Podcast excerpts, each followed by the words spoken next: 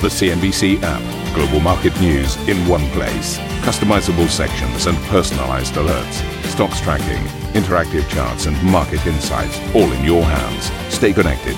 Stay informed. Download the CNBC app today. Welcome to this Monday morning edition of Squawk Box. We are live on the Poland Ukraine border. We're live in Moscow and, of course, in London. And these are your headlines.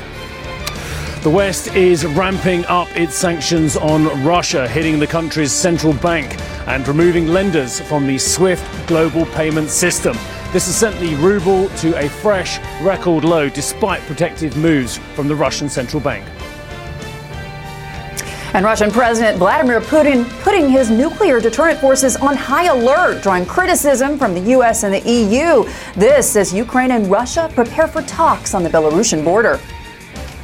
Ukraine's two largest cities come under intense pressure with an assault on Kharkiv, seeing both sides claim control of the city, while the Ukrainian military holds Kiev despite increased bombing as Russian troops advance on the capital. British energy giant BP abandons its 20% stake in Rosneft in a move that could trigger as much as $25 billion in write downs.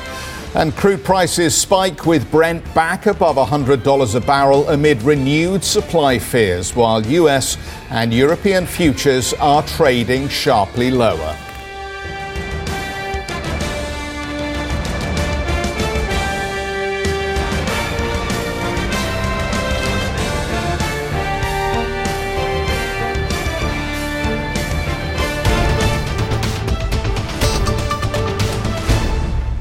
So, very good morning, everybody, and welcome to our special coverage here. Let's get you right up to speed straight away on the market action we've had over recent hours. The Russian ruble has collapsed to an all time low against the dollar after Western allies unveiled a swathe of fresh financial sanctions targeting Russia's lending and its central bank. The US, uh, the EU, United Kingdom, and Canada have agreed to exclude a number of Russian banks from the SWIFT international banking system. Now, that is a move that will harm their ability to make cross border payments. The European Central Bank has already warned that Sberbank's European branches are facing collapse. Western allies also announced plans to block Russia's central central bank from accessing its foreign reserve stockpiles.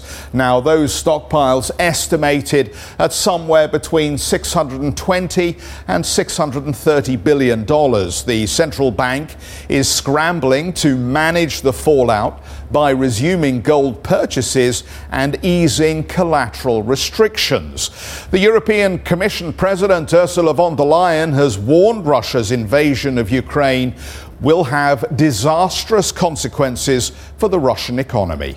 The European Union and its partners are working to cripple Putin's ability to finance his war machine. These measures will significantly harm Putin's ability to finance his war. And they will have an eroding, severely eroding impact on his economy. Putin embarked on a path aiming to destroy Ukraine. But what he is also doing, in fact, is destroying the future of his own country. Ursula von der Leyen there. Well, delegations from Ukraine and Russia will now hold talks on the Belarusian border today. The Ukrainian President uh, Zelensky says the negotiations are, quote, without preconditions. The Belarusian President Alexander Lukashenko has agreed to ground all military aircraft, helicopters, and missiles during those discussions. The Ukrainian leader has voiced voiced skepticism that the talks will yield results, but said he is willing to try if it means there is a chance for peace.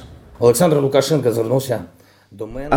Lukashenko addressed me so that Russian and Ukrainian delegations meet at the river Pripyat. I underline, without any conditions. I'll say frankly, like always, I don't believe that much in the result of this meeting but let them try, so that not a single citizen of Ukraine has any doubt left that I, as president, used every chance to stop the war, even a small one. Mr. Zelensky there. Well, let's catch up with Steve.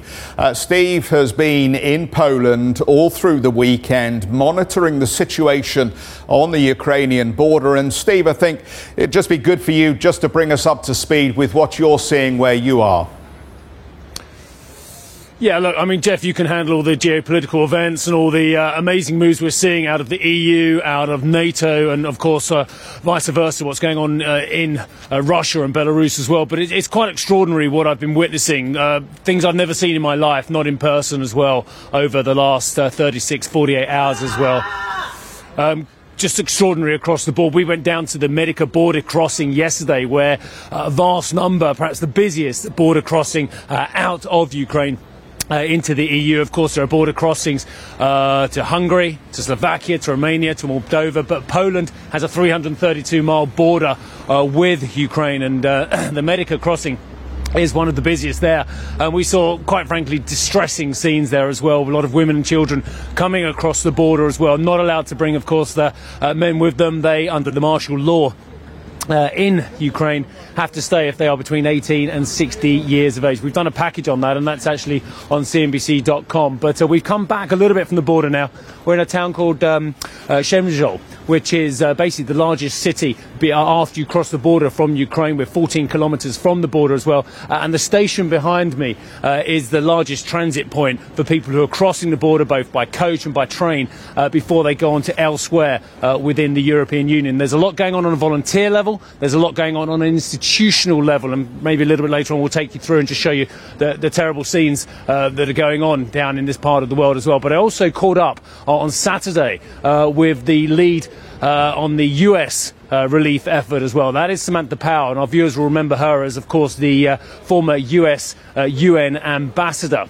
Uh, she's now the administrator of the US aid program, which is $27 billion worth uh, of humanitarian aid as well. I called up with her and asked her what she's seeing on the ground and what she believes is going to happen next. It's early days. A lot of Ukrainians wanted to stay and continue to want to stay, some to stay to fight, some because they don't want to leave their homes. Uh, many have moved into western Ukraine and would prefer to stay within Ukraine's borders if they can. And it's not clear yet what Putin's intentions are with regard to western Ukraine. So I think those numbers are very realistic, though, if you take the, the scale of the brutality being inflicted. Um, and I will say the welcoming posture that the frontline states have taken toward those refugees. I mean, that has to be commended. Poland has done away with all uh, COVID related requirements, all paperwork requirements. I mean, basically, if you show any ID, you can come across. Now, it does take time to come across, but just to stress, this is an overwhelming crisis, and the systems uh, are in place to deal with some population flow, but the systems are going to be ramped up dramatically on this side of these borders in, in the next day or two. That was Samantha Power, um, the administrator of USAID, talking to me yesterday. As I mentioned at the tail end of last week, the 82nd Airborne are down here as well, uh, normally uh, out of uh, North Carolina, Fort Bragg as well. They are helping with the humanitarian effort and also bolstering uh, the NATO presence in the region as well. Uh, but I mean, just look, it's minus three it's snowing, uh, and these people are making a lot of this journey on foot because the border crossing is just ram packed with cars on the other side. Uh, the EU has been making some more moves in the last 24 hours. Ursula von der Leyen uh, announcing that the EU had unanimously, throughout its 27 countries, uh, agreed to give asylum for up to three years uh, to Ukrainians, uh, to Ukrainian refugees, without the need to actually physically apply for asylum. That is unprecedented in the history of the EU and the history of various crises on their borders as well. But for now, Geoff, I'll hand it back to you uh, from the Ukraine Poland border. All right, Steve, thank you for that. We'll catch up with you a little bit later on. Uh, the US, EU, and NATO have condemned Russian President Vladimir Putin's order to put nuclear forces on high alert. President Putin directed his defense chiefs to ready the country's strategic deterrent systems, including nuclear arms, because of, quote, aggressive statements by the West. The move is in line with previously published Russian policy, but doesn't mean Putin is directly ordering preparations for a nuclear strike. The president warned at the onset of the invasion that anybody who tries to hinder operations would face, quote, consequences like never before. The Russian leader justified the latest escalation by blaming NATO leaders. Э, you see that not only are the Western countries engaged in unfriendly actions towards our country in the economic field, I'm talking about the illegitimate sanctions everyone knows about very well, but the top NATO member countries' officials allow themselves aggressive statements towards our nation too. That's why I'm ordering the defence minister and chief of the general staff to switch the Russian army's deterrent forces onto a high alert mode of combat standby duty.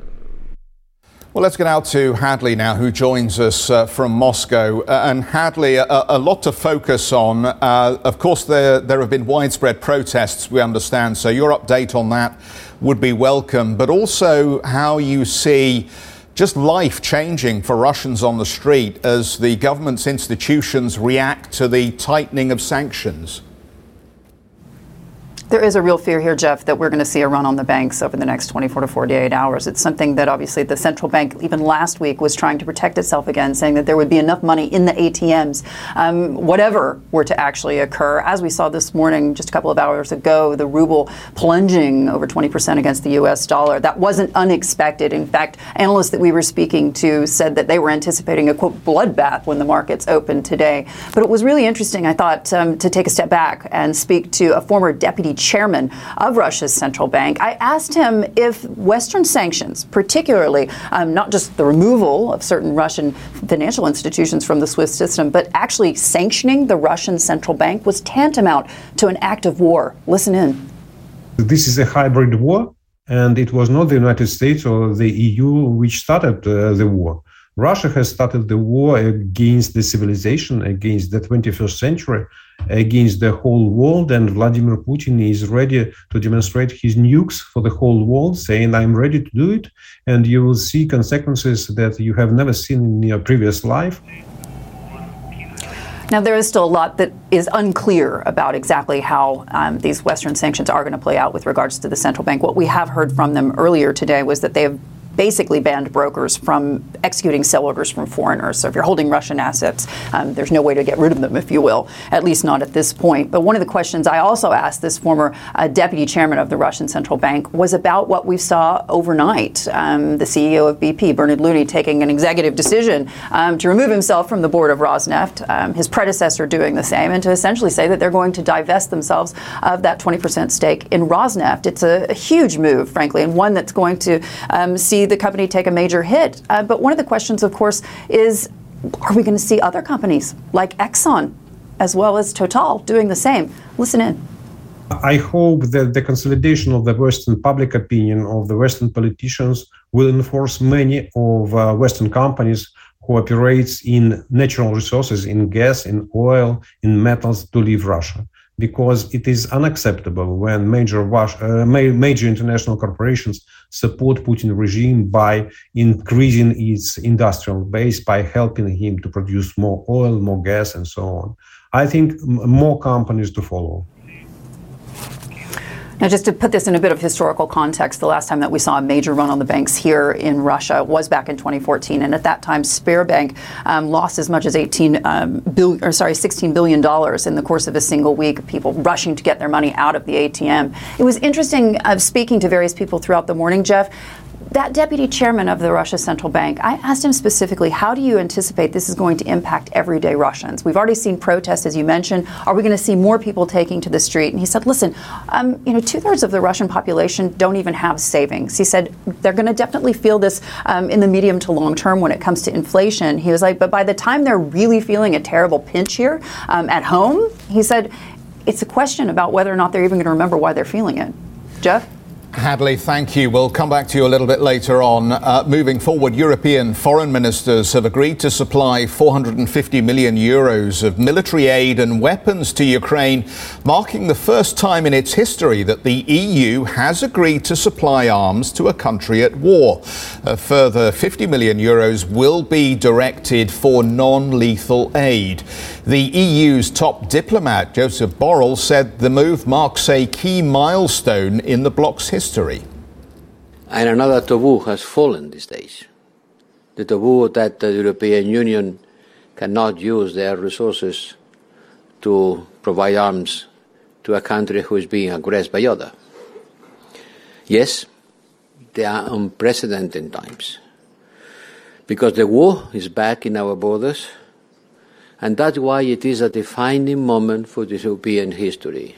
Joseph Borrell, Ukraine's president, has described the next 24 hours as a crucial period for the country as its two major cities, Kiev and Kharkiv, have come under immense pressure from advancing Russian troops. NBC's Erin McLaughlin joins us from Lviv, uh, right out there in western Ukraine. Erin, good morning to you. Um, we've also heard over recent days sirens in Lviv. Can you tell us a bit more about the picture on the ground there?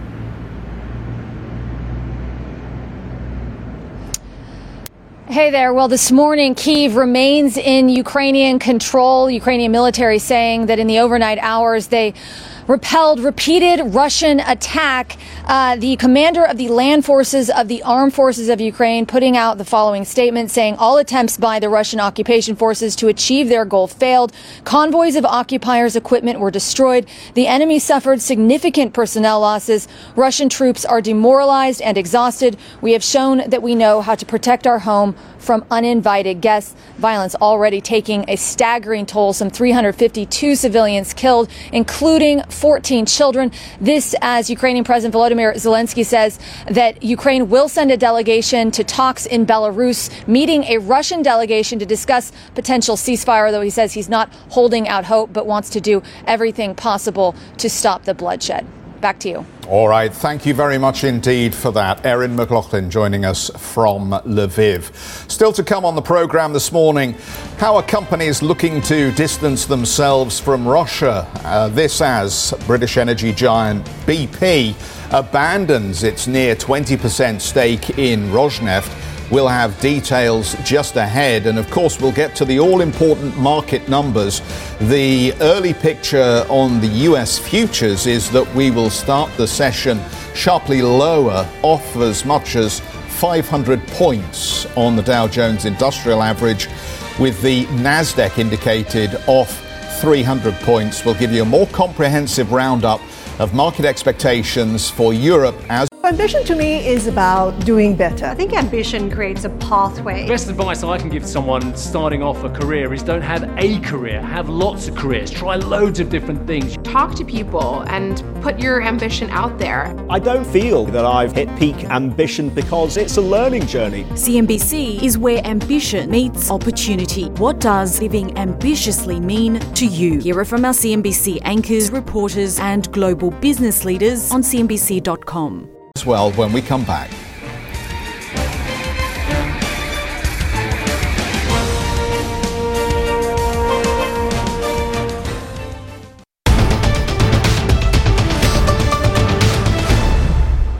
So, welcome back, everybody. A lot for us to talk through together this morning, not least the corporate reaction and also how the markets are digesting what ultimately is this isolation of the Russian economy and financial system. We've also had a big pivot from Germany on a number of fronts, and we'll get to that in just a second. Just to keep you in touch, though, with the early predictions on the US Open, we're still indicated about 300 points lower on the Nasdaq, with the Dow off around 520 points and the S&P 500 starting the session down 93 points. But as we always say at this point in the program, we're a long way away from the US Open, so we'll see how these change. The early suggestion is that we will get a negative start, obviously here in Europe, with the DAX futures called down nearly 3% and the FTSE futures off down 1.4%.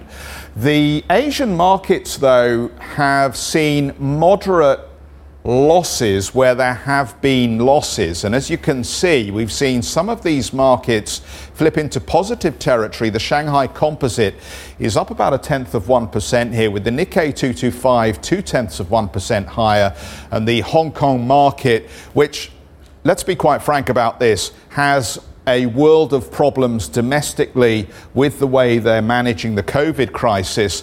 Uh, we are down about eight tenths of 1% right now, but I don't think anybody had really penciled this in before the start of the Asian trading session the fact actually that these markets may have been able to look through the risks of financial st- instability and the S&P ASX 200 which of course very sensitive to higher commodity prices so that may in part explain some of the movement here is um, firmer you can see but Shanghai Composite Nikkei 225 also positive at this hour. The uh, oil price Inevitably, we got a very sharp spike in the headline crude prices, with uh, Brent crude up, as you can see, nearly 5% here at $102 uh, a barrel, 62 cents, while the WTI quote uh, is still just shy of that $100 a barrel mark, but we were up as much as 6% at one point. We are currently $96.67 a barrel. And while we're focused on oil, let me just walk you through the news over the weekend on BP. The company announcing it will divest its near 20% stake in Rosneft. That's Russia's uh, state owned oil company. The BP CEO, Bernard Looney, will also resign from Rosneft's board with immediate effect. The British energy giant says its holdings in Rosneft no longer align with its business strategy, adding that this action is in the best long term interests of its shareholders. Western allies have agreed to exclude a number of Russian banks from the SWIFT international banking system, a move that will harm their ability to make cross border payments and isolate Russia financially. The banks affected have not yet been named. Russia's central bank has ordered brokers to suspend the execution of all orders by foreign legal entities and individuals to sell Russian securities. In a statement, the bank also said it had yet to decide whether to open markets other than the FX and money markets today. Sberbank uh, says uh, it has experienced significant outflow of deposits in very short time. That brings you uh, bang up to date on the latest we're getting from the Russian financial system. Daniel Glaser joins us, uh, former Assistant Secretary for Terrorist Financing and Financial Crimes in the United States, Department of Treasury, and Global Head of Jurisdictional Services at K2 Integrity. Daniel, thanks for coming to us this morning from Washington. Can I just o- ask you a very open question? From everything you've seen so far, to what extent now does this limit the Russian financial system from processing payments, from connecting with the international financial system, and from ultimately servicing the Russian economy? Well, thank first, thank you for having me here. And, and let me say, I think what's happened over the weekend has been quite remarkable in terms of how far the U.S. and the European Union have come, really in just a few days. Uh, the the sanctions which were announced uh, last week when Russia first began its incursions into into Ukraine were very, very similar to the actions that were taken uh, during the invasion of Crimea. Um, I think that uh, Putin probably anticipated that. The Russians probably anticipated that, and were prepared, were prepared to accept that cost. What we've seen in just just over the weekend has really been um, uh, the announcement of, of the intention to wage all-out financial warfare. Now, I, I, I think we need to be careful. Uh, it's just the intention that was announced. We'll see over the next few days how the EU and the US uh, really plan to implement that. But once fully implemented, uh, it it will uh, uh, begin in, in, in real, real ways to cut Russia off from uh, Western financial markets, Western capital markets, uh, stock markets. Uh, Russia really is going to find itself economically and, and, and financially excluded. And the EU and the US are economic and financial superpowers. It's it's it's not a fair fight if if the if the EU and US are really prepared to go down that road. Uh, Daniel, excluded from Western financial markets and the Western financial system, I think is the key here. We're not talking about Cuba, we're not talking about Venezuela, we're not talking about even Iran as well. Is it possible, though, that an alternative financial system between Russia and perhaps allies further east, perhaps with the Chinese as well, uh, could be a viable alternative for the Russians in the medium term? I appreciate in the short term they can't turn to alternative markets, but in the medium term, is that a likely scenario? Um, it depends on what you mean by by alternative. Uh, it is something that will likely be available to Russia if it if it decides that the the price it's willing to accept is to become a junior partner uh, with, with with with China and some sort of access with China, um, excluded from the West, um, excluded uh, from all the uh, luxuries and conveniences that, that that come with that um, and and and rely and become a, a, dependent on the Chinese financial system. Um, you know, Russia, as, as you said, is, is is not is not Iran, it's not Cuba, it's not Venezuela. It's it's a G20 economy um, that has a huge population, that has real businesses, um, that has people who who are are used to a certain standard of living, and and China, you know, is not going to rescue uh, Russia from that. Uh, China could keep Russia afloat um, but I, I, think that the, the Russian people at, at, a certain point are going to want to uh, do a little bit better than just merely being kept afloat. Daniel, these financial uh, measures are seen as another tool in a broader armory, whether it's military pressure, political pressure, uh, financial pressure as well. Do you see the ultimate aim of these financial sanctions against Russia as regime change? Whenever I've seen sanctions like this used in those countries that you and I have just mentioned, it's been more or less about the West wanting some form of regime change uh, in those countries. I know it's a big question, but do you think that's ultimately the, the aim uh, of these sanctions? I do agree with you that in the past, when these types of measures have been used, they've been used in the context of regime change. Even just targeting the the head of state of a country uh, would, uh, under other circumstances, be regarded as regime change. I don't think uh, that's uh, what uh, the United States um, and and uh, and its allies and, and, the European Union are looking for right now. I, I would be very surprised if they adopted a, a, a regime change policy in, in the sense that um, you know, in the sense that that term has been used in the context of uh, of, of, Iraq or other places. No, I think that uh, uh, that they're looking for a change in, in policy from Russia, albeit uh, at this point a massive change in policy, and I think a change that's very unlikely to occur. We've talked a bit about the uh, support they could hope to get from China. Can I just ask you very specifically about the measures against the Russian central bank at this stage? Because I think a lot of people before this most recent announcement thought that Russia may be able to weather the worst of the sanctions mm. by dipping into its large oil and gas funded reserves.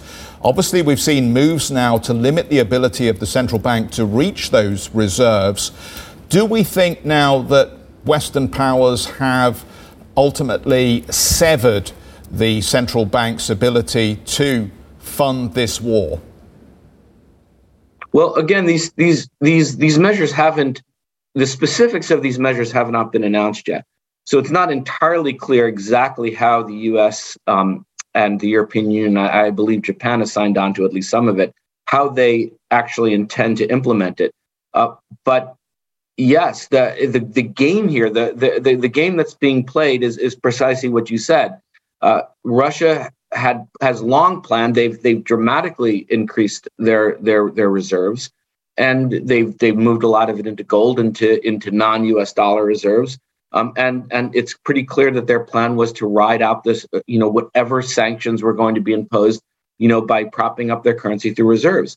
The the West has called them on that. The West has said over the weekend, and this is the this is the major announcement that they made over the weekend we are going to prevent Russia from u- using its reserves to prop up its currency. They're going to prevent them from, you know, buying buying root, buying back rubles. They're going to pre- prevent them um, from transforming uh, their gold into something that they could actually spend. Um, it's a it's a it's a massive threat, and uh, you know I you know and and that's what's going to be and then and then what we'll see if they could succeed in that and they're certainly capable of succeeding in that. If they could succeed in that, then the question is, what's Russia's burn rate? You know, how how fast are they going to spend? Um, you know, spend their reserves. How fast um, are they going to be able to uh, use what they have? Um, and once they run out, or once they can't use it anymore, um, it will it, it will it, it will be a, a massive massive blow to their economy it's really something when when you think about how far the West has come just over the past few days, it, it, it really I, I, find it remarkable. You know, I was involved in in the in the in the gradual and then rapid escalation of sanctions against Iran beginning in 2006, and we didn't get to this point, and you know, until five years into it. Um, what what you know, it's been less than a week. Uh, the, the U.S. and the EU have traveled in less than a week uh, what it took us years and years to do with respect to Iran. It's really remarkable. Uh, and Daniel, just before we let you go briefly, can I ask you about the financial crimes aspect of your background here? We we understand that individuals now are being targeted for their ownership of global assets. Um, in your expectation, are we now going to see very quickly US authorities hunting down and finding yachts and assets and houses and other belongings of these oligarchs very quickly? And will they be seized? And how will, how will that work? Yeah, that's one of those things that's easier said than done. But to the extent that all of these people, uh, that any of these oligarchs um, have their name on a list, it's not even really U.S. authorities that are going to need to hunt them down. If they have money at banks, uh, those banks will freeze those assets. If they have yachts that are parked in uh, in, in in in a port uh, that um, that is that is that is operated by U.S. persons or by EU persons, those those yachts uh, certainly stand to be stand to be seized. Um, if they own real estate, if they own property in, in countries uh, like the United States and Europe, that that property can be um, uh, can be can be frozen, can be can be their control of it can be removed. So it's it's a it's a it's a real serious matter, and and it's not a very complicated one in that sense. Now, um, people operating under aliases, under pseudonyms, people operating through uh, uh, trusts, or people operating through anonymous uh, corporations. There's all sorts of ways rich people can hide their money from the authorities and hide, you know, uh, hide the beneficial ownership of property. Um, but you know, they're going to be spending a lot of time doing that, time that uh, they're not going to be able to spend enjoying themselves. That's for sure. Thank you for listening to Squawk Box Europe Express. For more market moving news, you can head to CNBC.com. Or join us again on the show with Geoff Cutmore, Steve Sedgwick, and Karen Tso, weekdays on CNBC.